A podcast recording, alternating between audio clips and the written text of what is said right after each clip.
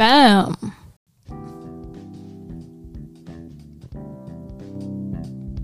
Ben jij geboren tussen 1980 en 1999, dan ben jij, blijkbaar, ook een millennial. In BEM, Blijkbaar een Millennial de podcast, zoeken Kim en Hilde uit wat een millennial zijn precies betekent. Vaak voelen we ons niet geïdentificeerd met de vooroordelen die we als millennials naar ons hoofd geslingerd krijgen. Maar zijn millennials eigenlijk wel zo bezig met hun seksualiteit? Moeten millennials zich meer bezig gaan houden met politieke kwesties? En houdt elke millennial wel de laatste trends bij? In elke aflevering bespreken we een thema dat wij als millennials tegenkomen in het echte leven. En vandaag is dat seksualiteit. Zoals sexuality, zoals de aflevering uh, heet. Uh, en vandaag hebben we weer een hele bijzondere gast. Namelijk Kate van ASVG. Ja, hallo.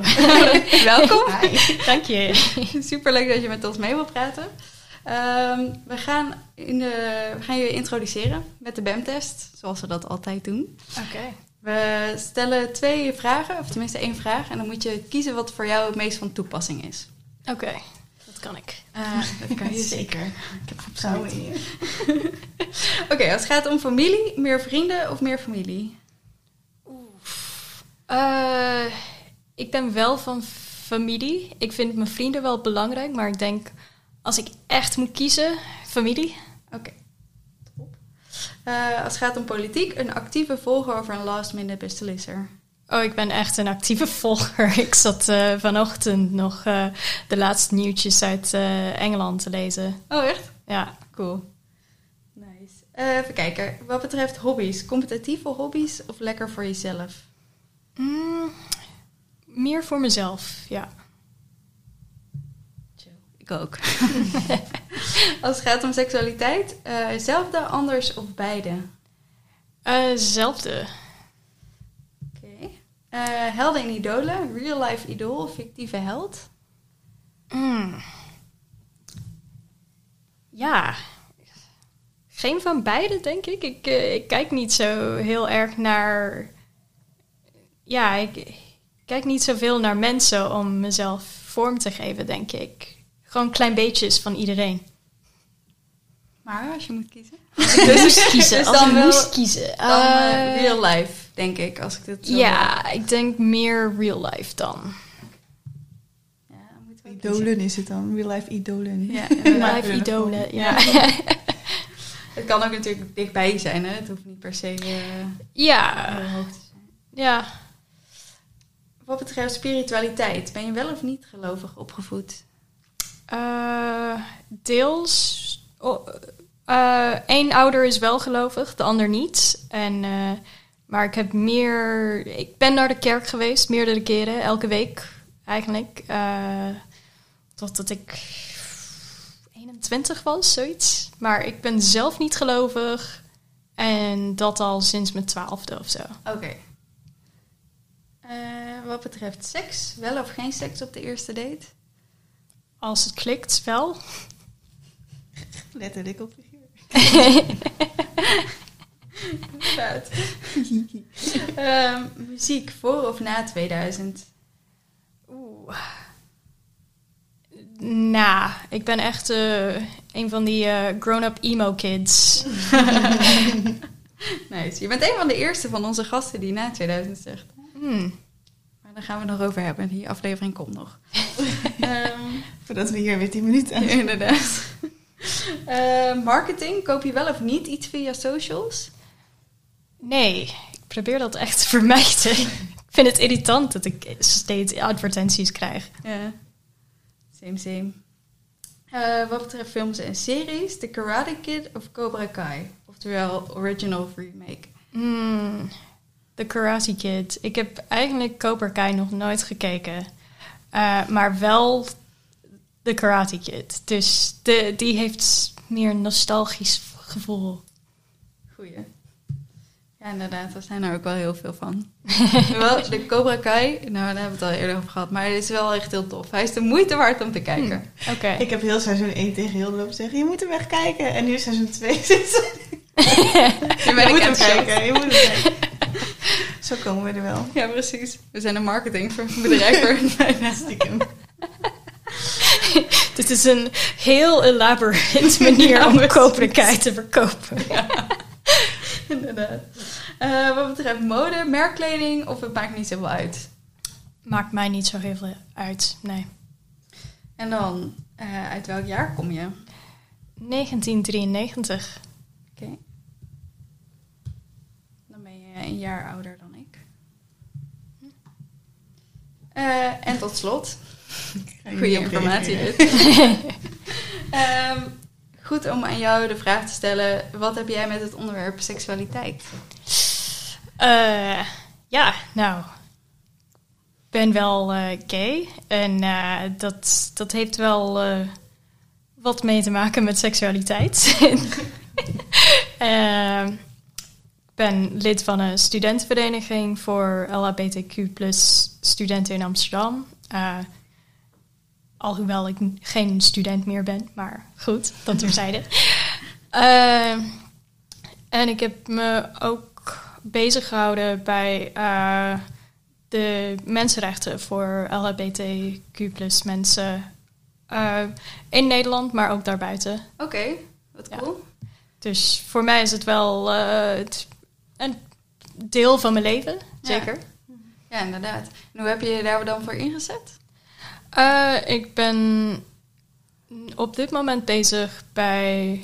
eh, natuurlijk, ik doe wat met mijn studentenvereniging, maar ook daarbuiten zit ik bij een supportgroep voor eh, transmasculine mensen. Dus mensen die zijn bij geboorte aangewezen als vrouw, maar nu niet meer als vrouw identificeren en meer als man of non-binair.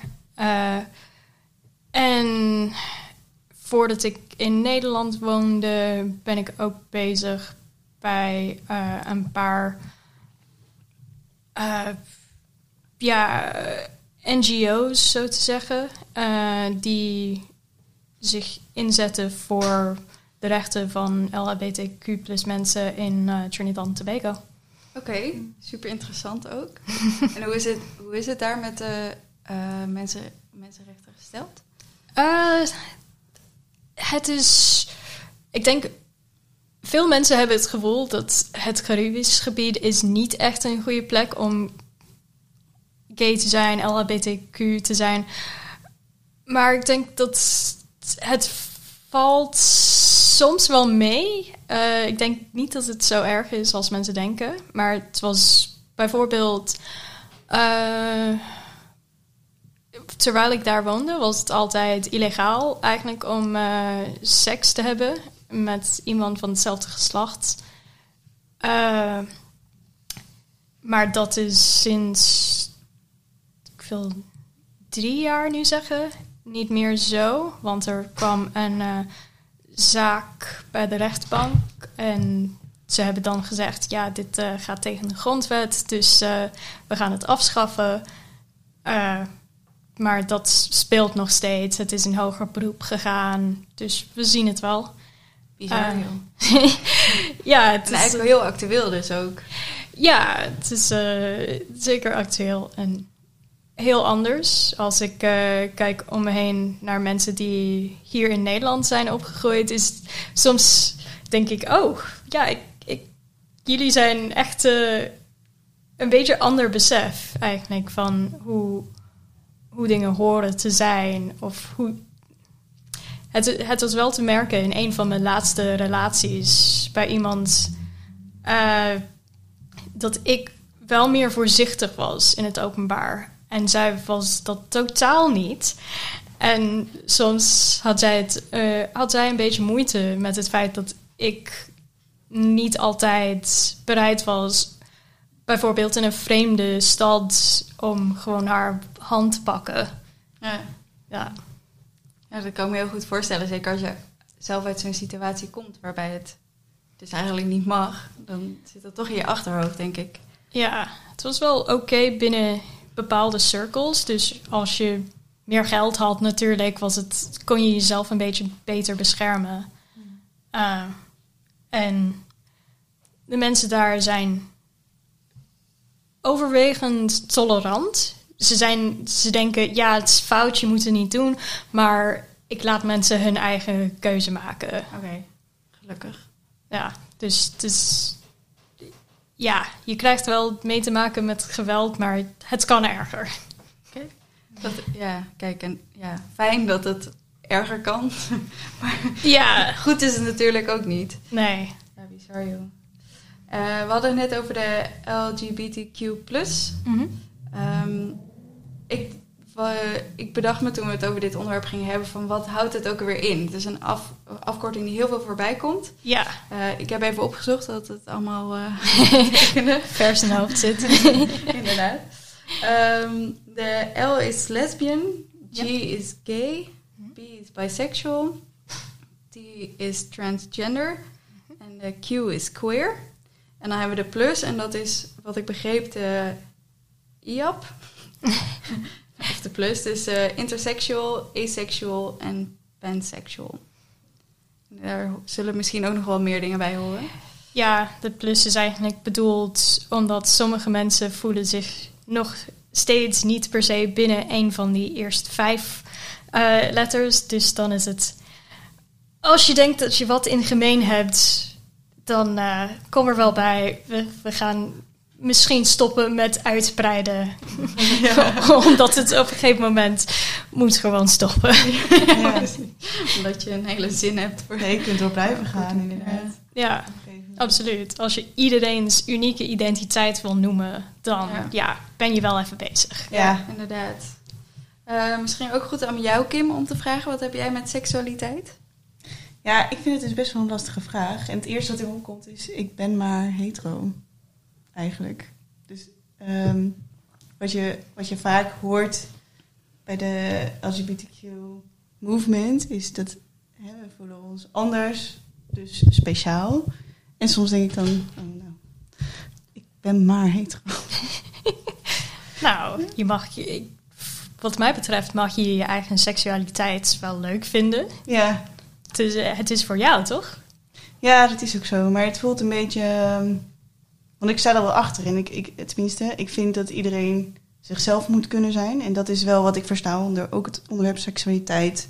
En onder heel veel andere onderwerpen. En ik denk dat dat het grootste is wat, wat die hele movement met zich meebrengt. Dat iedereen gewoon oké is met zichzelf zijn. Hm. Ehm, en dan voel ik me soms een beetje privileged. Omdat hetero gewoon het gewoon is, zeg maar. En ik wou dat alles gewoon was, maar ja, dat is nog, nog eenmaal niet zo. Ehm, dus wat dat betreft vind ik het soms ook wel een moeilijk onderwerp om over te praten in, deze, in, in die vraagstelling in ieder geval. Dus wat heb ik ermee? Ja, ik heb een seksualiteit. ik, ik val op mannen. en eh, dat is het. en wat doe ik daar verder mee? Ja, niet zo heel veel eigenlijk. Hm. Ja. Nee. Ja. Ja. Iedereen is gewoon oké. it. Dat is alles wat ik daarvan vind. Ja dat, heb ik, ja, dat heb ik zelf eigenlijk hetzelfde. Want ik val ook op mannen. Ehm, en niet op vrouwen. Het is ook. eh, het is wel eens voorgekomen dat een vrouw dat aan mij heeft gevraagd. Toen ik eh, in mijn single eh, tijd was. Ehm, maar ik voelde ja, niet, de, niet de behoefte. Toen dacht ik, ja, dat is eigenlijk ook niet erg dat ik dat niet erg vind. Maar het is wel. het is, ja, wat je zegt, bijna een soort saai of zo. het is zoals het hoort. En het ik ben niet altijd zoals het hoort. Ehm, het klinkt heel stom, maar dat is. eh, En ik zou zelf ook wel vinden, ik zeg me, ik ben totaal oké met alle, met iedereen. En zoals die, als diegene eh, oké is met zoals hij zelf is en dat hij eh, aardig is voor de rest van de wereld, zeg maar, maakt het me echt niks uit waar, dat, waar de seksuele, seksuele voorkeur voor is of hoe die eruit ziet, of man of vrouw of kleur of whatever, zeg maar. Dat, eh, ik ben wel voor totale eh, gelijkheid. Daar, daar ben ik wel feminist in. En ik denk dat dit ook wel daar een beetje onderdeel van is. Ja, maar dat is eigenlijk dezelfde moeilijke vraag. Als mensen mij vragen, ben je feminist? Dan zeg ik nou, ik vind het vervelend dat we dat zo moeten noemen. Want ik wil gewoon dat iedereen gewoon Hm. gelijk is, zeg maar. Dus dan, om daar überhaupt iets aan te hangen, dat vind ik al, dan voel ik me al een beetje ongemakkelijk bij. Ja. Dat, dat kan ik wel snappen. Het is wel. eh, ja, ik besef soms dat ja, ik ben wel bezig met mijn seksualiteit, maar dat komt doordat het niet gelijk is al in elke Ja. situatie. En dan, ja, het is. eh, ik heb niet dezelfde ervaring als. Ja, niet dezelfde ervaring als iedereen. Ja, ja precies. Ehm, dan is het misschien ook goed om even eh, een kleine sidestep te nemen. Want wij gaan eh, per juni, of tenminste de tweede helft van het jaar, gaan wij Millennial Stories online zetten. En dat zijn korte, eh, korte verhalen waarin millennials aan het woord komen. En daarin gaan we dus ook onder andere een aantal van deze eh, LGBTQ ehm, mensen uit de community, zeg maar, gaan we hun verhaal laten doen. Dus we hebben eh, iemand die homoseksueel is. Eh, we hebben een biseksueel, interseksueel. Dus is ook een kleine oproep voor iedereen die luistert en denkt... ik wil heel graag maar verhaal doen over mijn seksualiteit of over iets anders. Want we gaan het ook hebben over depressie, over anorexia en andere onderwerpen waar een taboe op ligt. Eh, die millennials mogen allemaal een verhaal komen doen. Dus dit is even een introductie ook aan de hand van deze, van deze aflevering. Ja. Dus eh, vind ons ook via, mocht je zeggen van ik heb een bijzonder verhaal, ik wil het graag vertellen, ehm, dan kun je ons berichten via de socials. Instagram, Blijkbaar Millennial, Facebook, Blijkbaar Millennial de podcast of op onze website blijkbaarmillennial.nl. Ehm, maar dat is even een sidestep. Schaamteloze marketing. Inderdaad. Onze eigen marketing. Ik denk, eh, je mag wel je eigen podcast promoen binnen je podcast, I guess. ja, ja, toch? Het is wel legit. Eh, en dan kunnen we over naar de eerste stelling. En die luidt, zoals jullie hem waarschijnlijk al hebben gezien via onze socials. Mijn seksuele voorkeur en of relatiestatus maakt deel uit van mijn identiteit. En dan zal ik, mogen jullie daar even over nadenken? Eh, zal ik even uit ons bij, eigen BEM-onderzoek kwam uit dat 55% ja zei. Seksuele voorkeur of relatiestatus maakt uit van hun identiteit. En 45% zei nee. Wat redelijk 50-50 is, waar ik wel, wat ik wel een grappige uitkomst vond. En een aantal reacties eh, die daarop kwamen was iemand die nee had gezegd. En die had gezegd, ehm, daarmee zeg je indirect dat een andere persoon of de interesse in een andere persoon eh, jezelf definieert. Iemand die ja zei, zei ja, maar mijn haarkleur en mijn eh, schoenkeuze doen dat ook. Dus dat is gewoon, het definieert je als persoon. Ook werd er gezegd, eh tussen haakjes jou, tussen haakjes ik, kan of mag niet van een ander afhangen. Dus je relatiestatus maakt geen geheel uit van je, deel uit van je identiteit. Seksuele voorkeur daarentegen is wel een onderdeel van jezelf en maakt dus wel deel uit van je identiteit. En er werd ook nog gezegd: Student Association, kinda straight is a lifestyle. Toen dacht ik, dat, dat was niet mijn leefstijl. maar eh, ik kan me voorstellen dat dat voor sommige mensen zo Ik denk is. dat dat Katy Perry was die dat eh, heeft. Inderdaad. Inderdaad. maar eh, misschien goed om bij jou, eh Kate, te beginnen. Hm. Eh, maakt jouw seksuele voorkeur of je relatiestatus deel uit van je identiteit? Ik denk mijn relatiestatus. Nee, niet echt. Ik denk daar heb ik. Ja, als ik single ben, ben ik single. Als ik met mensen aan het daten ben, dan ben ik met mensen aan het daten. Maar dat verandert niets aan mij per se. Eh, maar mijn seksuele voorkeur, ja. Maar ik denk niet per se alleen dat ik op vrouwen val, maar meer dat het mijn leven anders heeft gemaakt. Dus het heeft mijn leven een wat andere kleur, andere vorm gegeven. En hoe ik naar dingen kijk is dan veranderd. Dus eh, in dat opzicht, eh, ja, wel. Het neemt deel uit van mijn identiteit. Klinkt eh, heel legit. ja, inderdaad. En hoe zie jij dat, Kim? Nou, ehm, wat ik het grappig vind, ik, vind, ik, ik sluit me eigenlijk helemaal bij, je- bij je aan wat betreft je relatiestatus. Maar je bent vaak bij, bij zo'n kennismaken rondje, dat mensen zich gaan voorstellen. En dan zijn er altijd mensen die zeggen, ik heb twee kinderen, ik ben getrouwd. En dan voel ik me ook wel een beetje, zo, oh, ehm, nou, Ik heb geen kinderen. Ik heb een kat. en, en, ik ben, en ik ben single. Eh, ja, dat. En wat ik ook interessant vind, is dat ehm, dat het enige is wat eigenlijk op je legitimatiebewijs staat. Als je getrouwd Ja. bent of gescheiden, staat er Oh. ook soms op. Het staat op je legitimatiebewijs. Nou, als je een andere naam neemt, eh, wel. Oh, dus als je de ja, naam aanneemt ja. van je partner, dan staat het erop. Eh, en er staat ook partner van soms op. Dus als je, eh, omdat je geregistreerd partnerschap hebt. Ja. En als je gescheiden bent, kun je dus ook gescheiden van erop laten zetten. De eerste keer dat ik dat, ik dat zag, dacht ik dat het een fake legitimatie was. en waarom zou je dat in godsnaam erop zetten? Maar dat kan natuurlijk. Dat je heel lang getrouwd bent geweest en eh, nog steeds je identificeert met die naam. Ja. Ehm, maar ik voel me dus in eerste instantie niet echt heel erg door mijn relatiestatus geïdentificeerd. Maar het is het enige wat echt op mijn legitimatiebewijs staat. Dus vind ik wel een beetje gek. En ja, het is dus meer dat anderen zich wel, als ze het voor elkaar hebben, even tussen aanhalingstekens. Dus als, als in hun ogen het helemaal eh, perfect is, tenminste dat vul ik even in, dan wordt het vaak wel benoemd. En als je vrijgezel bent of je bent aan het daten of je weet eigenlijk niet wat de status is, dan wordt het vaak niet benoemd als je je voorstelt, bedoel ik dan. Ja, dat, Ehm. dat heb ik wel gemerkt. Ik werk met vaak oudere mensen, mensen die verschillen met mij met tien jaar of zo. En dan hoor ik vaak over hun hele levensverhaal, over hoeveel kinderen en broers en zussen. En ik denk, moet ik dat allemaal benoemen? ja, precies. Precies.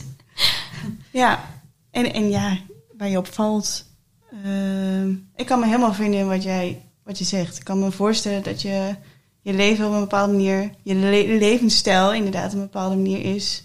En dat waar je, op wie of wat je valt, dat dat daarmee te maken heeft. Dat kan ik me wel voorstellen, ja. Ja, en zeker ook omdat jij natuurlijk ook wel bezig, actief bezig bent in je leven met, met dit onderwerp. Dat maakt natuurlijk wel ook dat het een eh, ja, deel uitmaakt van je identiteit. Misschien nog meer dan dat het... Ja, ik weet ook niet of dat het anders zou doen. Ja, eh, ik denk als ik daar niet mee bezig was, qua activistische dingen, denk nog steeds dat het zou een deel uitmaken. Omdat ik, ik kan bijvoorbeeld eh, niet per se zwanger worden meteen als ik dat wil. Ik moet daarvoor dingen gaan regelen Ja. eh, met een partner. Dus eh, in dat opzicht moet ik anders naar dingen kijken, überhaupt. Ook als ik niet activistisch bezig ben. Gewoon hoe ik mijn leven zou inrichten. Waar kan ik op vakantie? Waar ben ik veilig met een partner? Uh, hoe, ga, hoe ga ik een. ja, kan ik met deze persoon trouwen en waar en hoe herkend is het? Dus eh, ik denk ook al ook al was ik niet activistisch, was het wel nog steeds een deel van mijn leven. Misschien wat minder uh, in mijn dagelijks leven, maar nog steeds wat. Ik vind het heel, wel heel bijzonder dat je dat ook zo zegt. Want het zijn dingen waar ik veel minder natuurlijk mee, mee te maken heb. En wat Kim net ook zei, dat je, ik voel me wel echt privileged wat dat betreft. Dat ik niet hoef, na, over na hoef te denken waar ik zou trouwen of waar ik op vakantie ga. Of ja, dat soort dingen. Dat is wel uh, ja, dingen waar je dus echt in je dagelijks leven ook rekening mee moet houden. Ja, uh, niet heel erg in mijn dagelijks leven nu op zo, ja, kan niet op vakantie per se. Bedankt Mark Rutte. uh, maar nee, het maakt wel uit uh, dat bijvoorbeeld uh, als ik later zou trouwen, dan ik met mijn familie die nog in Trinidad woont, is dat dan als ik naar Trinidad zou willen verhuizen met die partner, dan is dat misschien wat meer werk. Want uh, degene zou niet per se een, een werk, ja, een uh, verblijfsvergunning krijgen meteen. Een, omdat gewoon die partnerschap zou niet erkend worden. Dus het is wel iets waarover ik soms nadenk. Denk, ja, oké, okay, dat, uh, dat bepaalt wel welke keuzes ik heel makkelijk kan maken. Ja. En met, misschien een gekke vraag hoor. Als ik te nieuwsgierig ben, moet je het ook maar gewoon zeggen.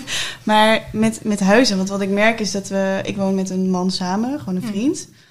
Eh, wat het wel vaak voor een verhuurder interessanter maakt. Want die denkt, oh, dat is een koppel.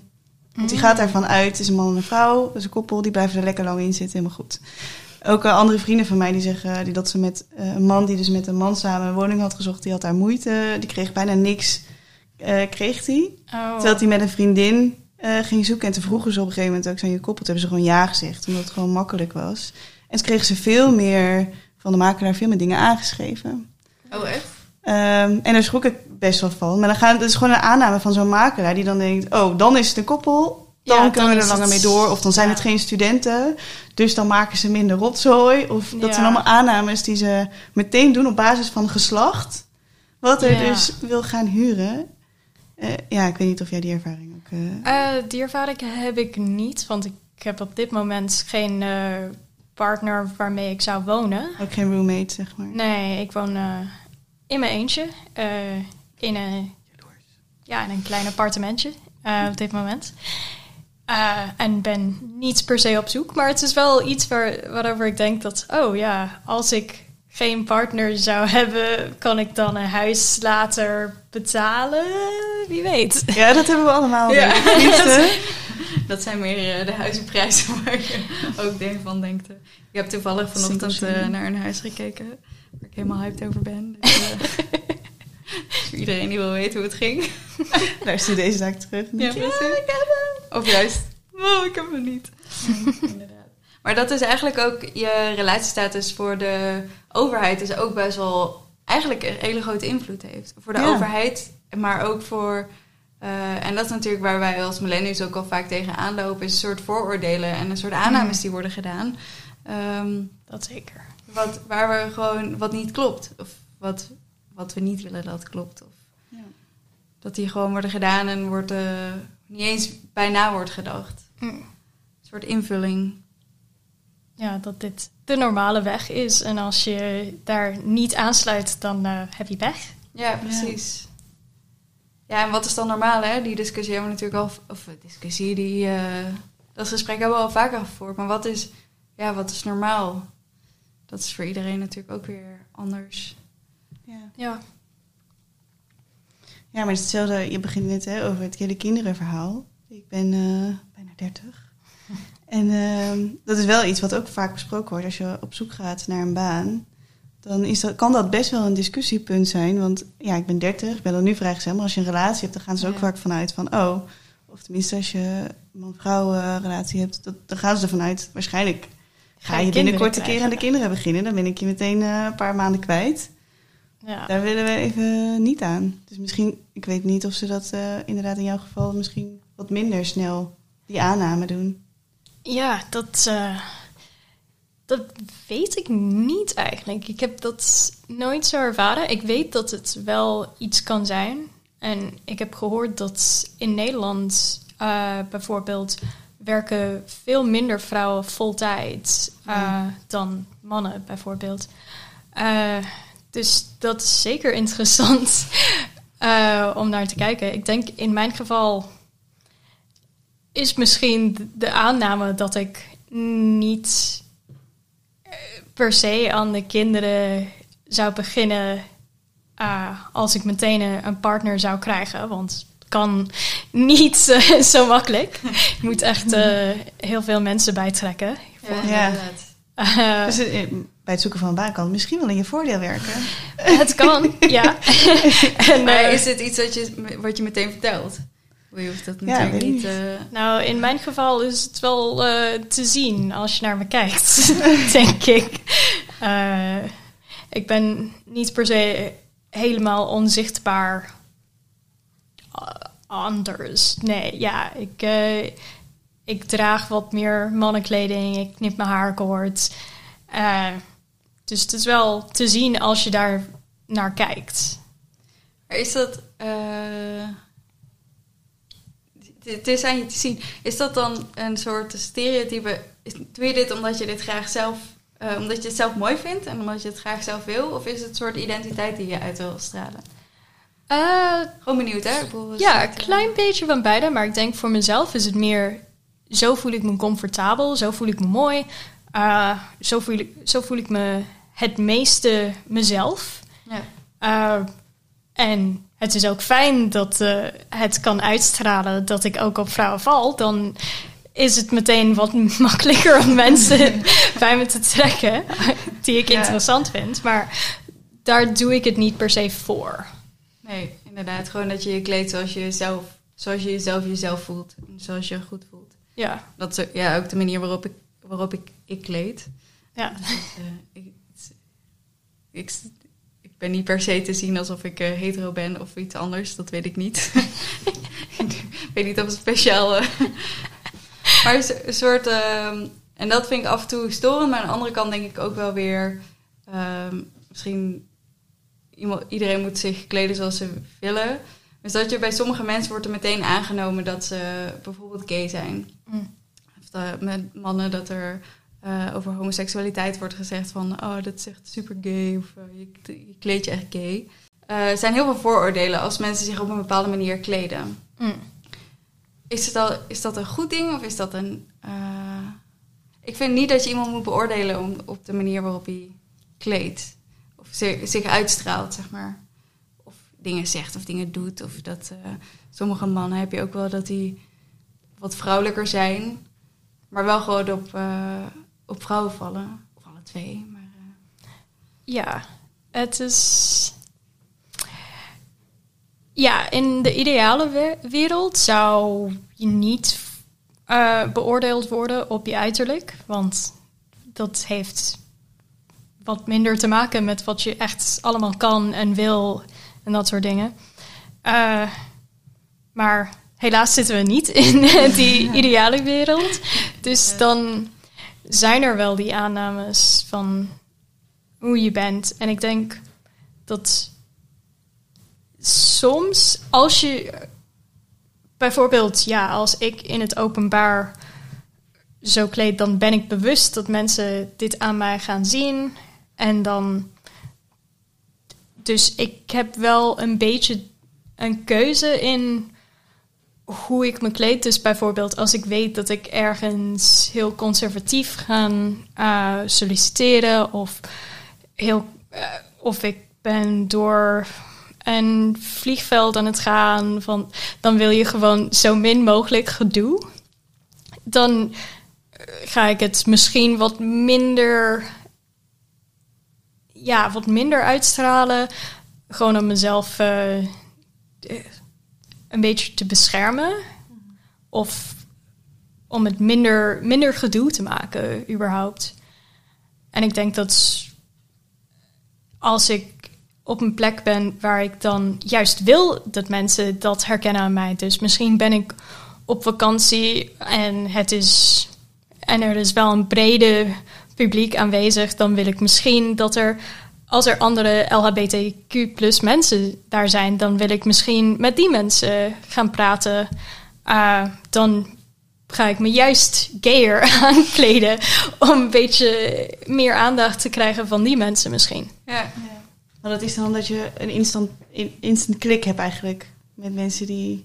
Uh, soms, het, het kan wel zijn. Uh, ik heb wel op straat soms andere mensen gezien waar uh, wij hebben oogcontact gemaakt en het was heel duidelijk. Oh, jij weet het en ik weet het van jou ook. En dat, is, dat kan soms heel fijn zijn. Ja. En je hoeft verder niks met elkaar. Je loopt gewoon door, maar het is even een, oh, ik zie je. Ja, nee, dat snap ik wel. Een gevoel van eh, herkenbaarheid en een gevoel van... eh, maar hetzelfde eigenlijk net als bijvoorbeeld hobby's of ja, andere onderwerpen. Dat Ja. het eh, gevoel van herkenbaarheid is. Ja, Ja, net zoals als je in gesprek raakt met iemand die blijkt hetzelfde hobby te hebben. Ja, dan is het, precies. oh, dan kan ik met, Ja. met jou wat vinden. Ja. ja, ik heb het heel erg als ik iemand Limburgs hoor praten. Ja, ik wilde Ja. net I get you. Precies, ja. Ja, dus je hebt inderdaad gewoon een soort instant gemeenschappelijk iets, zeg maar. Ja. Ja, Ja. Wat je natuurlijk verbindt en wat je ook wat makkelijker samenbrengt of zo.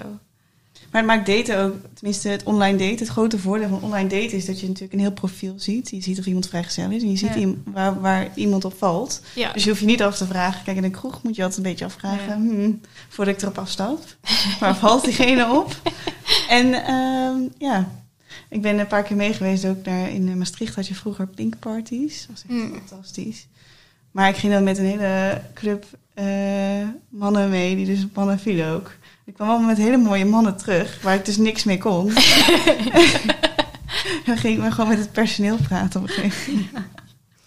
Hallo! Dat je dan zeker weet, nou, ik maak hier geen kans. De zaak. Ja, nou, eh, ik heb precies andersom. Als Ja. ik in, eh, in een hetero kroeg zit, dan is het... Oh, ja, misschien vind ik diegene wel aantrekkelijk, maar waarschijnlijk maak ik geen kans. Ja. Ja, precies. Ja, dat lijkt me heel, heel ver- vervelend dat je in een normale kroeg eh, een soort van onzekerheid hebt dat het, dat het niet kan. Ik ben überhaupt zelf ook niet zo van het op mensen afstappen in een kroeg hoor. Hm. Dat maakt niet uit hoe ik, eh, in welke toestand ik ben. Maar eh, ik heb daar sowieso wat moeite mee. Ik ben niet iemand die iedereen meteen helemaal leuk vindt als hij dronken is. Maar dat lijkt me wel extra lastig als je, daar, als je dat heel graag zou willen. Dat, het, eh, ja, dat de kans toch wel kleiner, wil ik niet zeggen. Maar dat het, de kans misschien wel kleiner is dat... eh, Hm. Maar ja, goed, het is hetzelfde als iemand wel of niet een eh, vriend heeft bijvoorbeeld. Dat is ook... Daar Dat- ben ik ook dat kan je niet aan voor. iemand zien. Nee, precies. Dus dat is... eh, ja. Af en toe zou het toch wel fijn zijn. Ja, dat zo'n is wel. vuiltje met eh, even alle, alle handige dingetjes bij de hand. Ja. Dat hebben jullie gemeen. Ja. En eh, wat ik me dan afvroeg, hè, vo- voel je je dan bijvoorbeeld, want wij eh, in juni, of juli, augustus is weer de Pride in Amsterdam. Hm. Voel je, hoor wel eens vaker dat je dat heel veel eh homoseksuele of nou ja, alle LGBTQ ehm, mensen zich daar niet altijd eh, helemaal door aangesproken voelen. Heb je dat zelf ook? Eh, ik zelf niet per se. Nee, ik vind Pride juist leuk. Het is super gezellig. met mijn vrienden op een boot in de stad. Eh, heel dronken kan het worden. Klinkt als Het een hele is een heel goed feest, eh, moet ik zeggen. En dan, er zijn ook de straatfeesten op eh, best veel gay bars en op het Homo Monument. Dus voor mij is het wel een groot feest, maar ik ken sommige mensen die daar niet van houden. Die vinden straatfeesten feesten echt niks en die zijn ook gay, dus voor, voor hen is het wat minder leuk. Eh, en ik kan me voorstellen dat er juist mensen zijn die zeggen: Ja, ik vind het eh, veel te veel gedoe over iets wat maar eh, weinig deel van mijn leven is. Dan, dan snap ik dat ook. Eh, Maar ik- ben zelf blij dat het bestaat. En vond het heel fijn op mijn eerste Pride in Amsterdam te zijn. Voor mij was het wel. Eh, ja, het was wel een beetje emotioneel, want toen zag je dat er waren zoveel mensen die daar zaten, die blijkbaar tenminste wilden zeggen dat ze het oké vonden. Dat er bestaan LHBT mensen. Dan, dan denk ik, oh, dat is juist heel fijn. Om echt de hoeveelheid mensen, niet alleen de cijfers te zien, maar echt de hoeveelheid mensen die denken, ja, op zich ben ik hier oké mee. Ja. Alleen dat al, hè?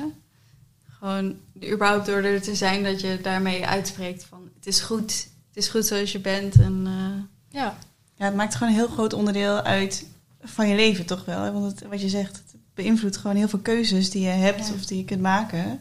ja. En ik kan me ook voorstellen, we hebben allemaal eh, inderdaad hobby's of interesses. En als je dan naar een festival gaat waar die hobby uitgeleefd wordt, denk je ook, oh, we hebben dit allemaal gemeen. Dus ik kan me heel Ja. voorstellen dat dat gevoel er al is. En dan is het ook nog iets wat gewoon ja, heel erg raakt in, in je hele leven. ja. Dat dat wel iets met je doet inderdaad, dat dat emotioneel is. inderdaad.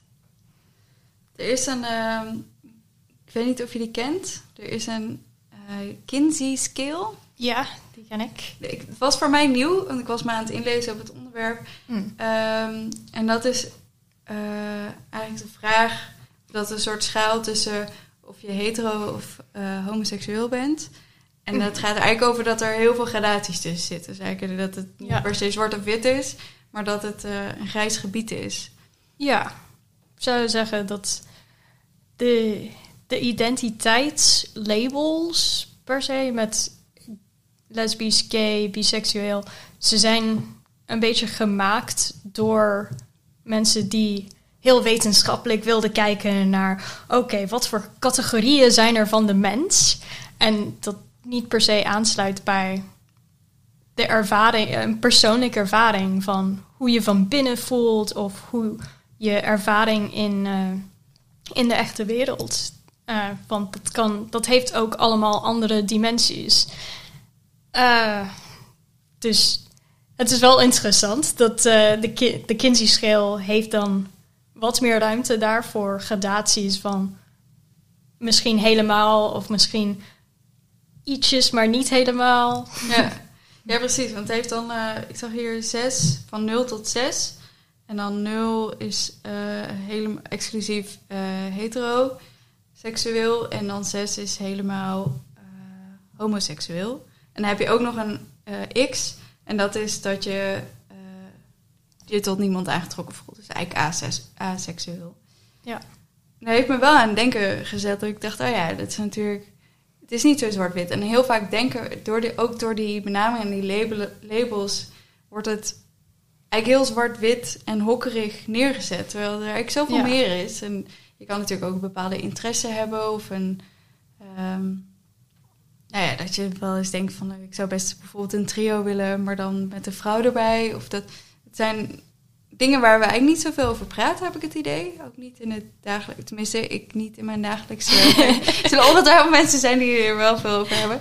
Maar um, het gaf mij wel weer wat meer ruimte om te denken. En dat weet ik ook wel dat het kan. Maar dat, je, dat er zoveel meer is dan alleen de ja. zwarte wit. Ja. ja we hadden ook een comment gehad die, uh, die zei: Ik ben uh, hetero-flexible. Oh ja. Hmm. Dus valt eigenlijk op mannen, maar uh, haar vriend is bi. Hmm. En uh, ze zegt, nou, af en toe een vrouw... Ik zie niet mijn leven met een vrouw voor me. Ja. Maar seksueel, af en toe vind ik wel leuk. Dus dat is natuurlijk ook nog een, een, andere, dus, ja, een ander gedeelte inderdaad. Dat je voor ja. seksueel of voor inderdaad als levenspartner. Dat is natuurlijk ook nog.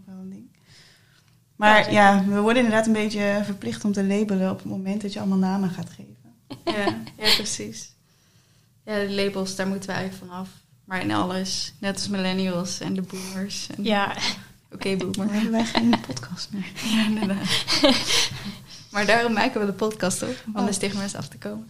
Dus we winnen pas als we geen podcast meer hebben. Het, het doel van de podcast is het zo te maken dat je geen podcast hoeft meer op te nemen. Ja, maar we houden van praten. Dan moet je een ander onderwerp gaan vinden. Het verdwijnen van de millennial. Ja. Blijkbaar geen millennial. Dan kunnen we naar de tweede stelling. Uh, stelling 2. Dat is, ik praat makkelijker over mijn seksualiteit dan eerdere generaties. Um, 84% van onze bammers denken dat dat zo is. Of dat vinden dat ze makkelijker daarover praten. 16% niet. Hoe denken jullie daarover? Praten jullie makkelijker dan bijvoorbeeld je ouders of grootouders over je seksualiteit? Ik denk van wel. uh, ik heb alleen maar. Ik heb niet met mijn grootouders bijvoorbeeld over mijn seksualiteit gehad. Uh, en met mijn ouders wel, maar het kan soms heel ongemakkelijk worden en praat daar verder niet met ze daarover. Maar met mijn vrienden en mensen van mijn leeftijd is, oh ja, ik, praat gewoon heel graag daarover en uh, ben heel open over alles. Ja. Het is wel toch bijzonder dat je het eigenlijk, dus eigenlijk het deel dat onderdeel is van je identiteit, dat je dat moeilijk vindt om, om te bespreken met je ouders. En helemaal met, met je grootouders dus niet. Maar staan ze daar niet voor open? Zijn ze heel uh, bijvoorbeeld gelovig? Of, uh... Nou, ja. Twee van mijn grootouders zijn niet meer levend, dus oh ja. daar, daar hebben we het niet over. Maar, Moeilijk om tegen Wordt te wel praten. een goed gesprek. ik denk dat ze het wel accepteren. ja, een beetje eenzijdig. Monoloog. Uh, maar mijn oma, die nog leeft, uh, zij is wel heel gelovig, katholiek. Eh, en toen, toen ze wist dat ik niet meer gelovig was, was ze, was ze wel geïnteresseerd in... oh, dan moest je met een priester gaan praten en daarover hebben. Dus voor mij was het... eh, wil ik hier nou weer dit, eh, dit krijgen? Ja. Eh, ik heb geen twijfel dat ze, dat ze houdt van mij en dat... En ik denk ook dat ze ergens wel bewust is daarvan. Maar ik heb het gewoon niet gezegd. Ik Ja. denk, waarschijnlijk heeft mijn moeder eh, iets daarover gezegd. Misschien ook niet. Ja. Eh, en met mijn opa die nog leeft. eh, ja, ik praat gewoon niet zoveel met hem daarover. Ik denk ook dat hij daar wel bewust van is. Want een van mijn. ja, het is. in Nederlands is er geen onzijdig woord. Maar dit, deze persoon is dan. Een, een nicht of neef, eh, zou je zeggen. In, eh, en eh, die is wel uit de kast gekomen. En ik denk dat daar is. Het is dan wel meer bekend, want degene heeft ook van naam veranderd. Dus ik denk dat het, het is wel te bespreken met mijn opa. Maar dat heb ik gewoon niet gedaan, want ik heb niet per se behoefte aan. Ja. ja, dat is ook logisch natuurlijk. Dat je daar niet per se behoefte aan hebt. Dus dat Ja. hoef je ook niet per se te doen. Nee, inderdaad. Ja, wat ik heel gauw... Ik, dat, die vraag zag ik laatst voorbij komen. En dat is ook om het weer te normaliseren. Is, eh, op Instagram werd de vraag gesteld van... Iedereen is gelijk. Dus waarom zouden eh, mensen van de LB, LGBTQ... Sorry. ehm, plus eh, uit de kast moeten komen. Waarom zou niet iedereen dat moeten doen? Van op welke leeftijd realiseerde jij dat je bijvoorbeeld hetero was? Zoals Kim. En op welke, realiseerde, op welke leeftijd realiseerde dat je, dat je op vrouwen viel? Of op mannen of op andere... Nou ja, Ja, Ja, ik vind het altijd een interessante stelling om het terug te keren naar mensen die zijn hetero. Om echt te laten denken over hoe, hoe ben ik hier naar gekomen. ja, Want dus bij mensen die niet hetero zijn, is er vaak een, een weg die ze kunnen terugkijken en denk ik, oh ja, dat wist ik dan en dat wist ik toen en dat wist ik later. ja, precies. Ik vind het ook altijd een beetje een vreemde vraag om aan, iemand te stellen die eh, op iets die anders is. Nou, niet anders, die binnen de LGBTQ plus eh, mensen valt. Ehm, om te vragen wanneer ze uit de kast komen. Ik denk, ja, dat maakt helemaal niet. Dat maakt mij helemaal niet uit wanneer dat was of hoe dat kwam of hoe dat. Hm. eh, en dat, die vraag hoor je toch wel vaak. Maar ik vond dat een hele leuke terugvraag. Dat ik dacht, ja, wanneer realiseerde ik dat eigenlijk? Ik ja, misschien wel ergens op de basisschool of zo. Er werd natuurlijk altijd wel gezegd, oh, is je vriendje? Oh, toen... eh. Ja, maar Dat ik altijd dacht, ja. Ja, alleen de, de, eh, ik denk dat, ehm, dat, we, dat mensen wel, wat, wat je jezelf maakt, is ook wel wat jou anders maakt dan anderen. Dus als, als jij bijvoorbeeld ehm, een hele bijzondere baan hebt, je bent zangeres of zo, een hele bekende zangeres, dan wordt er ook altijd gevraagd op welke leeftijd begon je met zingen. ja.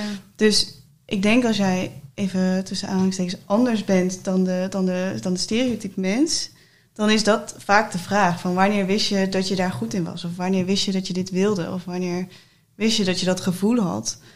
Ja. Ehm, en ik denk dat hij daar meer vandaan komt. En ik, maar ik vind het in dit geval ook heel moeilijk dat je dat moet uitspreken. En dat je moet zeggen, ik val daarop. Want als je dan later bedenkt, oh, misschien val ik ook nog wel een beetje op mannen. Ja. Of misschien ben ik wel pan.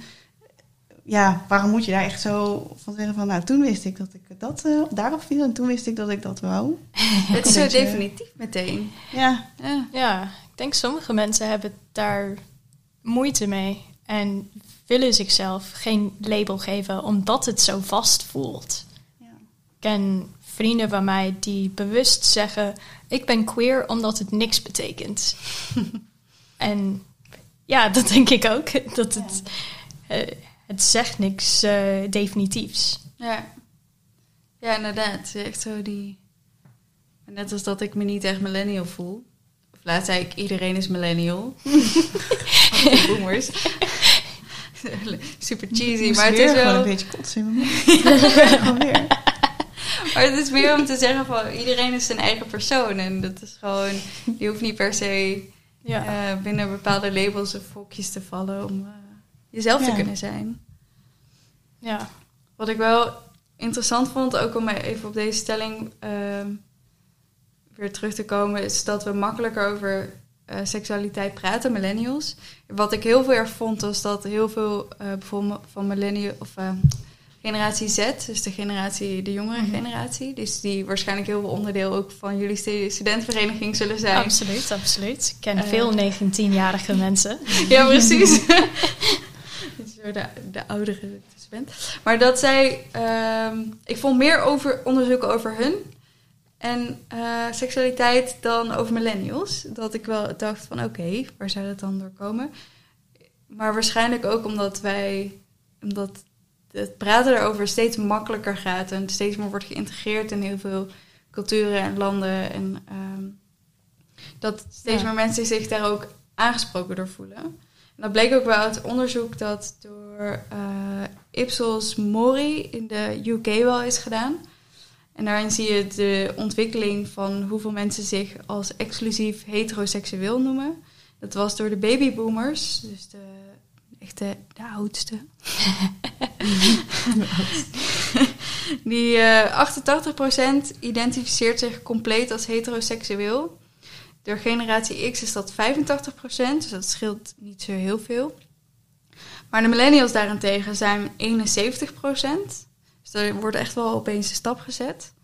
Dus dat er eh 71% zich exclusief als heteroseksueel, maar dus 29% zich ziet als iets anders. Hm.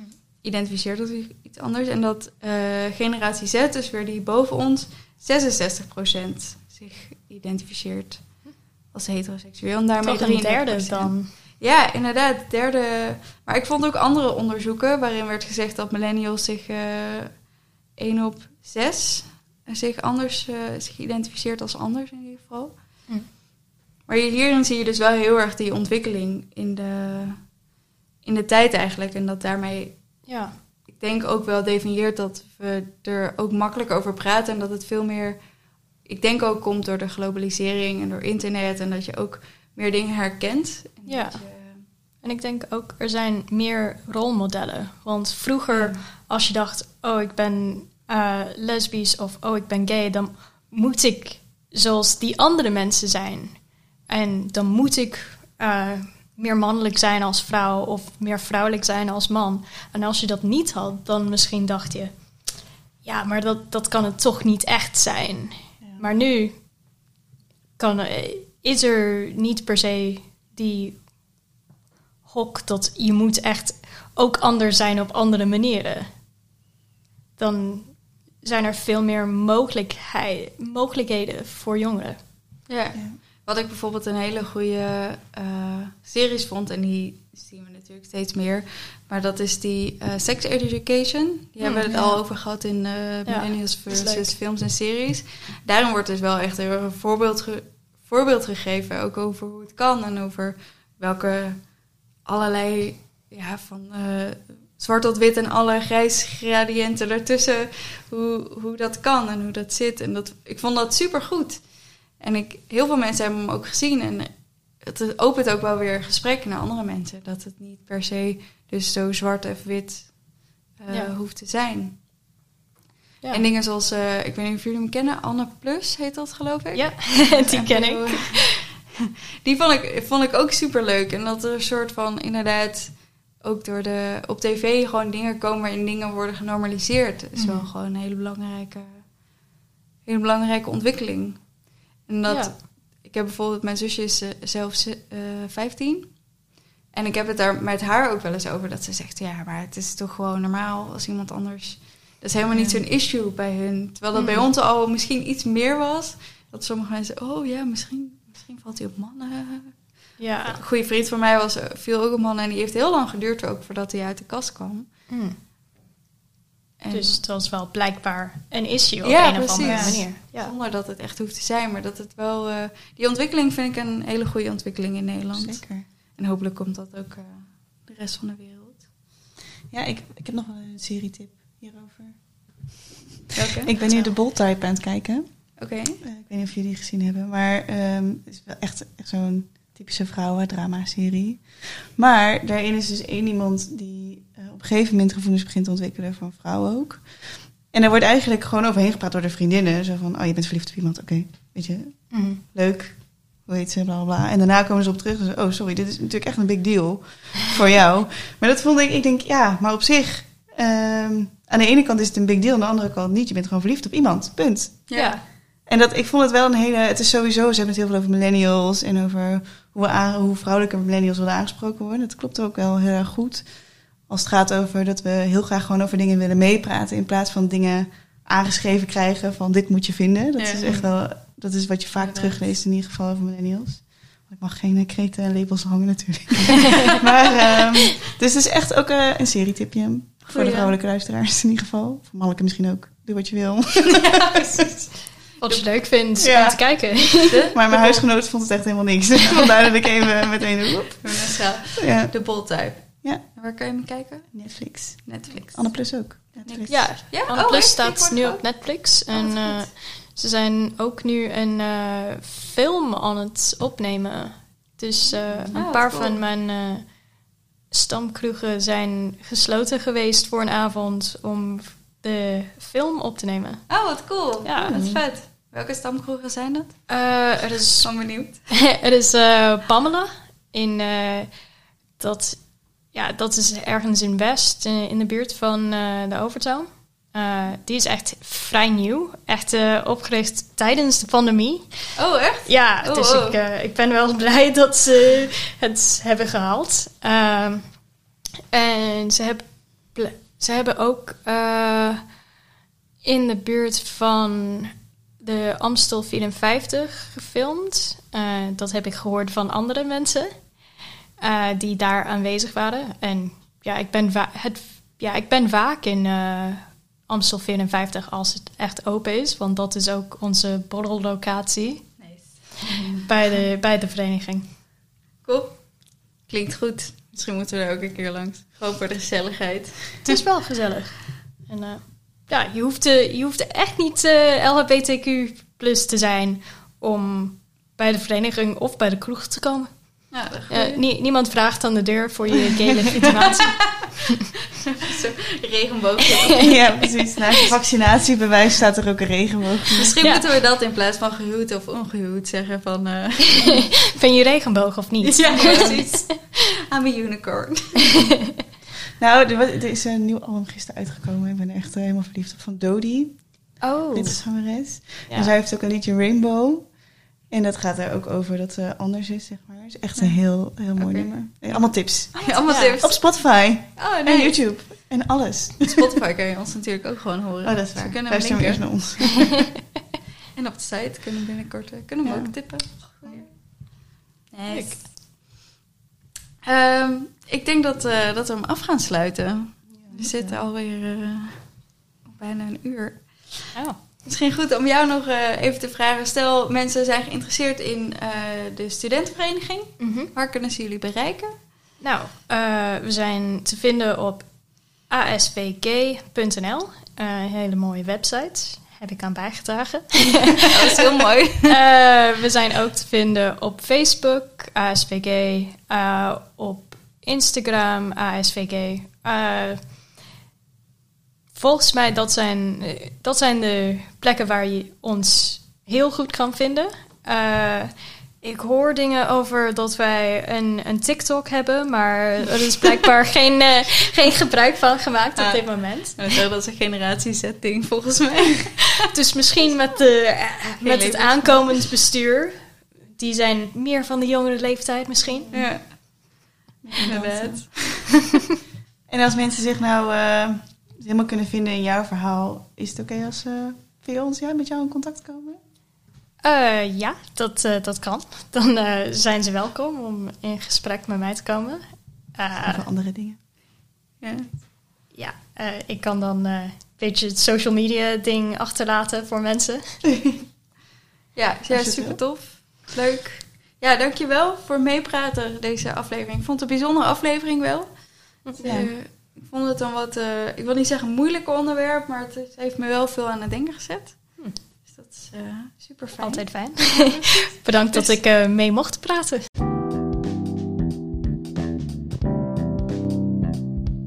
En eh, jij, Bemmer, luister je nou en denk je, ik vind deze podcast echt super leuk. Maar echt de bom. Tip ons dan aan al je millennial of niet-millennial vrienden. Zodat ze zich bij onze BAM community aan kunnen sluiten. Ehm, luister je via Apple Podcast, geef ons dan ook een 5 sterren beoordeling. Zouden we echt super fijn vinden, want kunnen andere mensen ons ook weer vinden. Ehm, en ook op eh, Spotify luister gewoon want dat is gewoon leuk. En eh, nogmaals, eh, we gaan dus Millennial Stories opnemen. Mocht jij ook naar aanleiding van, dit, van deze aflevering denken van... Nou, ik heb ook wel een bijzonder verhaal. Ik zou het leuk vinden om, eh, of bijzonder vinden of prettig vinden om mijn verhaal te doen. Eh, dat kan. Eh, contact ons via Instagram. Of volg ons sowieso via Instagram, blij- Blijkbaar Millennial. Je kan ons ook contacten op Facebook, Blijkbaar Millennial, de podcast. Je kan ons ook altijd een mailtje sturen, maar dat kan dus tegenwoordig ook via de website weer. Zoals in het begin al hadden gezegd, blijkbaarmillennial.nl. En eh, Met hoeveel oh, ook alweer? ja, dat kan, ik ben ook, eh, blijkbaar kan ik ook niet zo goed rekenen. Je schrijft millennial met eh, drie L'en in plaats van twee, dat zei ik vorige keer. In totaal, dus het is millennial met me, miel. N-I-L-L. Eh, En dan dubbel N en dan nog een L. Kijk naar de titel. Sorry, dat is echt heel gemeen. Oké. Of gebruik je autocorrect. Ja, precies. Dat is een hele goede. Goede afsluiting. Slimme mensen. Gebruik je autocorrect. Als je dik lesbisch bent, zoals ik. Dyslectisch. Oké, doei doei! Doei.